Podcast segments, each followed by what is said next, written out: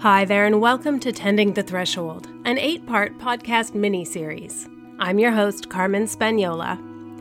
These special edition episodes of the Numinous podcast feature conversations with my fellow presenters at the Tending the Threshold Conference, an event happening in Ashland, Oregon on May 26th and 27th, 2018. This extraordinary event is a gathering of change makers, bridge builders, and edge dwellers. It's about relationship, ritual, and revolution. It's an experience of radical togetherness, disruptive social change, and emergent creativity. There will be art, beauty, play, grief, gratitude, conflict, intimacy, and community. In other words, this is not the patriarchy's conventional conference. The container at this unconference will be held by a group of 10 co facilitators from three countries and many walks of life. The group includes poet and spoken word artist Tannur Ali, conflict engagement and resolution practitioner Aftab Erfan, equity and inclusion consultant Desiree Adaway clinical psychologist and author Bayo Akomolafe, social entrepreneur Donnie Maclurcan, artist and death doula Rachael Rice, educator, facilitator, and Indigenous rights activist Aaron Ortega, videographer and artist Bec Stupak, therapist, ritualist, and conference founder Holly Truhlar and myself, Carmen Spagnola. For new listeners, allow me to just briefly introduce myself. I'm a clinical hypnotherapist, a somatic trauma resolution practitioner, and a wilderness guide. As of spring 2018, this show, the Numinous Podcast, has been around for four years and over 100 episodes. And occasionally, I'll do a mini series focusing on a singular topic. Throughout this mini series, I'll be hosting conversations with my co facilitators, exploring the threshold upon which we find ourselves as humans living in these challenging times.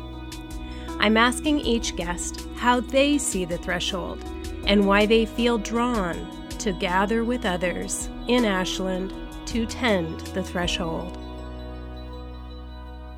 Desiree Adaway is a principal of the Adaway Group a minority and woman owned consulting firm that works on projects related to racial equity and social justice. With over 20 years' experience in over 40 countries, she is uniquely qualified to partner with leaders to successfully navigate through integrations, reorganizations, and all stages of evolution. She works from an intersectional perspective, which believes that organizations thrive when they build cultures that are inclusive of wide ranging ethnic, racial, gender, sexual, religious, and national identities and abilities. I connected with Desiree online. She was in North Carolina. So, Desiree, the event that we are co facilitating is called Tending the Threshold. And I'm wondering if you could describe in your own words how you see the threshold upon which we stand as humans living in these times. Well, I, you know, I, I see the threshold of um, this intersection of of race and this real kind of the struggle with what actually what whiteness is um, that's happening currently for folks. And i think that while the election of 2016 may have kind of incited some folks it was always there. So we're becoming browner and younger humanity is becoming browner and younger. Um, and so all of these old systems and institutions are really struggling with what does it mean to become irrelevant and um, to to slide into the background right so humanity we know we have this thing we're born we mature, and we have a choice at this one point that says we evolve or we die. Mm. And whiteness, that tool of whiteness, is at the point, it's at the threshold of what does it become next? How does it stay alive in its current shape? Do we need to reimagine what whiteness is? How will it function in a new world and system? And eh, or will it die off? And I actually don't think white supremacy will let it die off. I think the evolution of whiteness will make it become even more deadly and more potent. Um, and it will not shrink, but it will think about ways that whiteness evolves so that other folks are let in. So, at other points in history, when whiteness was threatened, what it did was it allowed other people uh, to become white, mm. right? So, at some point, it allowed Greek folks to be considered white and uh, Irish and Italian folks to be considered white because it it won't just shrink it will do whatever is necessary um, for it to to stay alive. Hmm. I I have to be honest with you. I have to like feel my feet and my seat because when you said I don't think it will die, I, f- I felt a surge of nausea. Like just like you know, like you kind of know something, or you you have that ominous feeling of knowledge, and you articulating it is a very foreboding feeling. Yeah. so you know, it's it, it's um, throughout history. It has evolved, um, but it has never not been this tool used for supremacy. Mm-hmm. I think this is a good time to educate people who are not familiar with your work. Could you could you describe your work in diversity, equity, and inclusion? Sure. I am a I'm a consultant. I'm a facilitator. I'm a trainer. I'm a teacher, I'm a community member, I'm an activist, and I use activist last because I am not uh, in the street activist. I'm someone who supports activists as they do direct action and do work in the streets. But um, I, I am one that hates the word diversity. I think it's been bastardized. I think it means just it's just a checkbox for most institutions and folks. They think if they have one brown person in the room that they've hit the height of of progressiveness and inclusion and inclusion is about shared power so when i talk to organizations and institutions and people that hire me i really only focus on equity inclusion and justice if we don't have justice as a core part of this work then we are probably causing more harm than good hmm. hmm so how do you see equity and inclusion playing a role in helping people address these large scale cooperation dilemmas that we have like injustice around you know race or gender and uh, environment climate. Yeah. So we don't have any shared language that we all understand. So we think the goal is equality. But equality comes from a place that we all so equality is like oh we start off all at the same place so we all have the same needs. And we think that that's fair. Mm-hmm. equity says we don't all have the same start and because of that we don't all have the same needs and i'm going to give carmen what carmen needs to get where we want carmen to be i'm going to give desiree what desiree needs to get Desiree, where we want Desiree to be as a society, as humanity. Those are going to look incredibly different. Mm. So, this sense of fairness, and I say fairness with kind of a, uh, is because there is no such thing. We're not all the same. We don't all have the same needs. And so the solutions for each of us are not going to be the same. So let's stop talking about equality and let's talk about equity. And let's talk about inclusion, which is really about shared power. And let's talk about power, power hierarchies, hierarchies, right? And then let's talk about justice. Because once the person, you know, when we're in a room, whoever is that most vulnerable in the community, if their needs are taken care of, then Carmen, your needs are taken care of. Mm-hmm. Mm-hmm. So we we we think that these concepts and um, this work is really about us just knowing one another and building communities when that's not true. They're actually about how are we going to give up power? How are we going to share power? Because it's not about, will I sit down and have a meal with you? It's about the systems that have segregated us, right? It's not that we don't live in the same neighborhood, it's about the institutions that have made sure that didn't happen. Mm-hmm. And that it and that it's difficult to happen. Mm-hmm. I would imagine that your work, you're working on changing systems or working at the human scale to to help that to happen. But i have to imagine that you spend a tremendous amount of time at the threshold, at people's thresholds of comfort, at the threshold of their knowledge, at the threshold of their identities. All the things. Can you flesh this out a little bit for me? Oh, How oh, all the things. every day?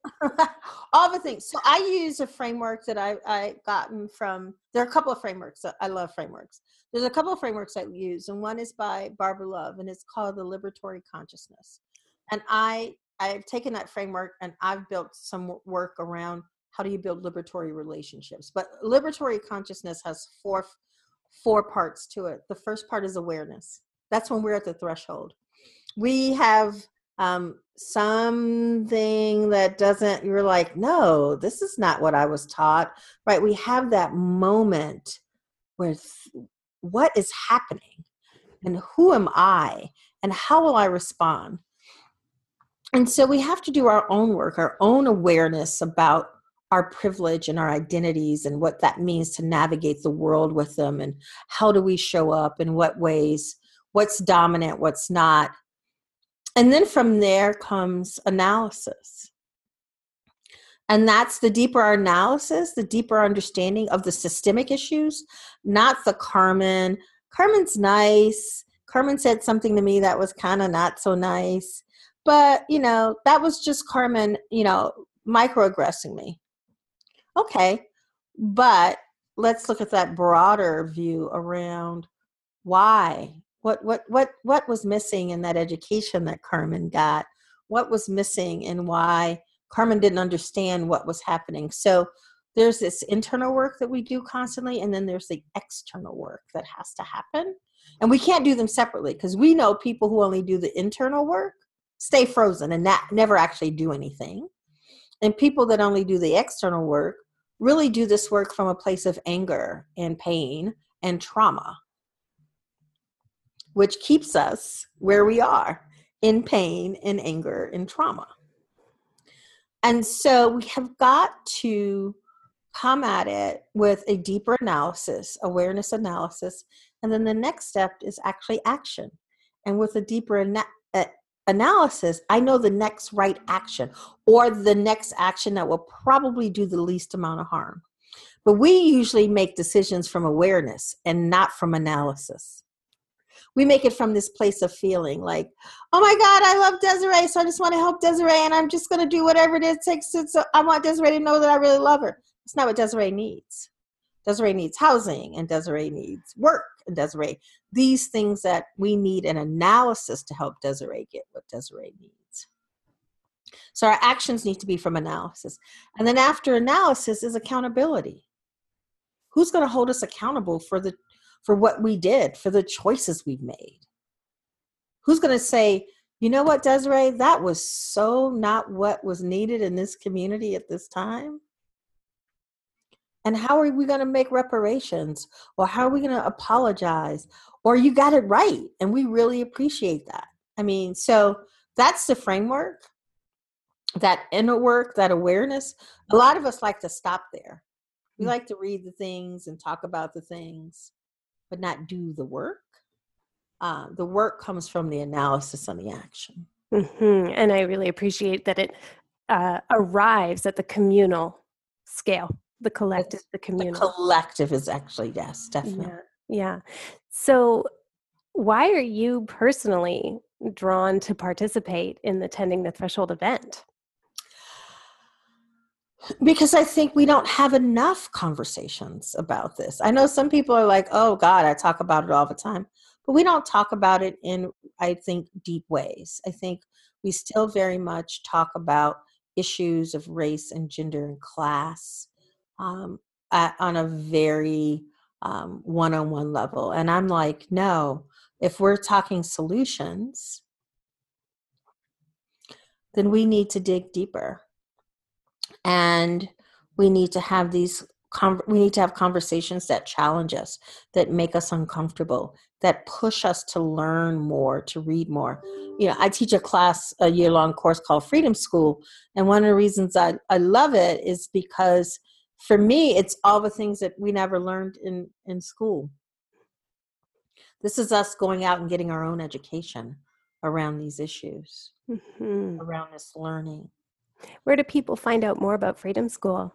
Oh, uh, my website, DesireeAdaway.com. You can find out about Freedom School. But yeah, it is, it is, you know, digging into these, into these intersections, right? Like, how does whiteness affect immigration? How does whiteness affect what we think about as democracy? How does whiteness really look at um, what, who, who we determine as being a citizen and what we determine as being truly American, right? All of these have intersections that I don't think we look at enough to really understand just how deep um, oppression goes within within our communities and across the globe, right? Like how deep anti-blackness is globally. Hmm and what that does how much white people we never talk about how much white people lose by never being around people other than white folks.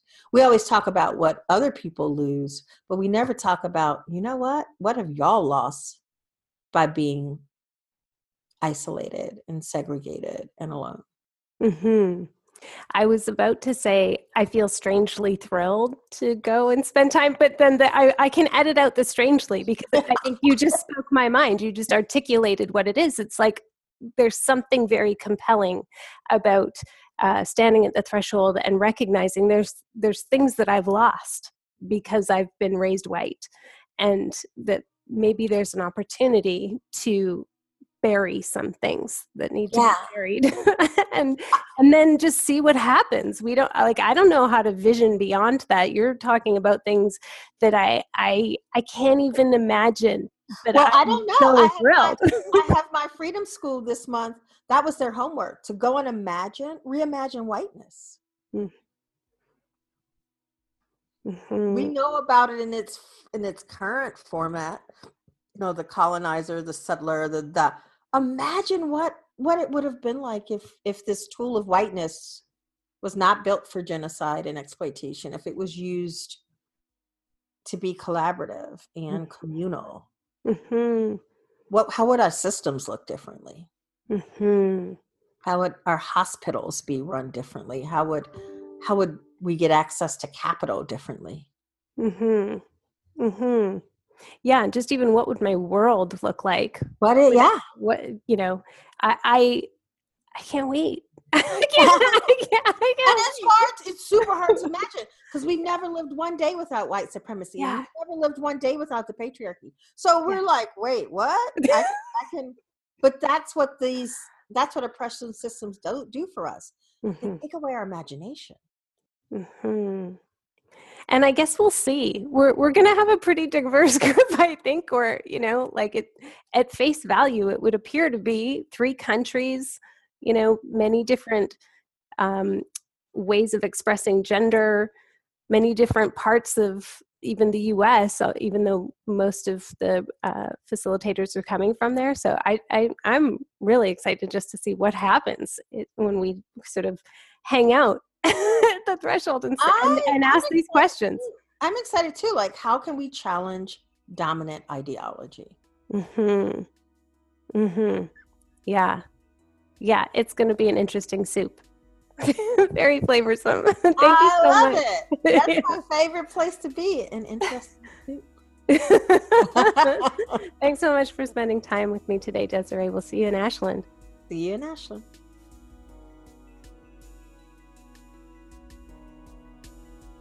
To find out more about Tending the Threshold and to purchase live or live stream tickets, go to tendingthethreshold.com. And please don't let money be a barrier. Organizers have a solidarity fund that sponsors people with marginalized identities and less financial privilege. If you have need and would like to attend, reach out to tendingthethreshold at gmail.com. We hope you'll join us.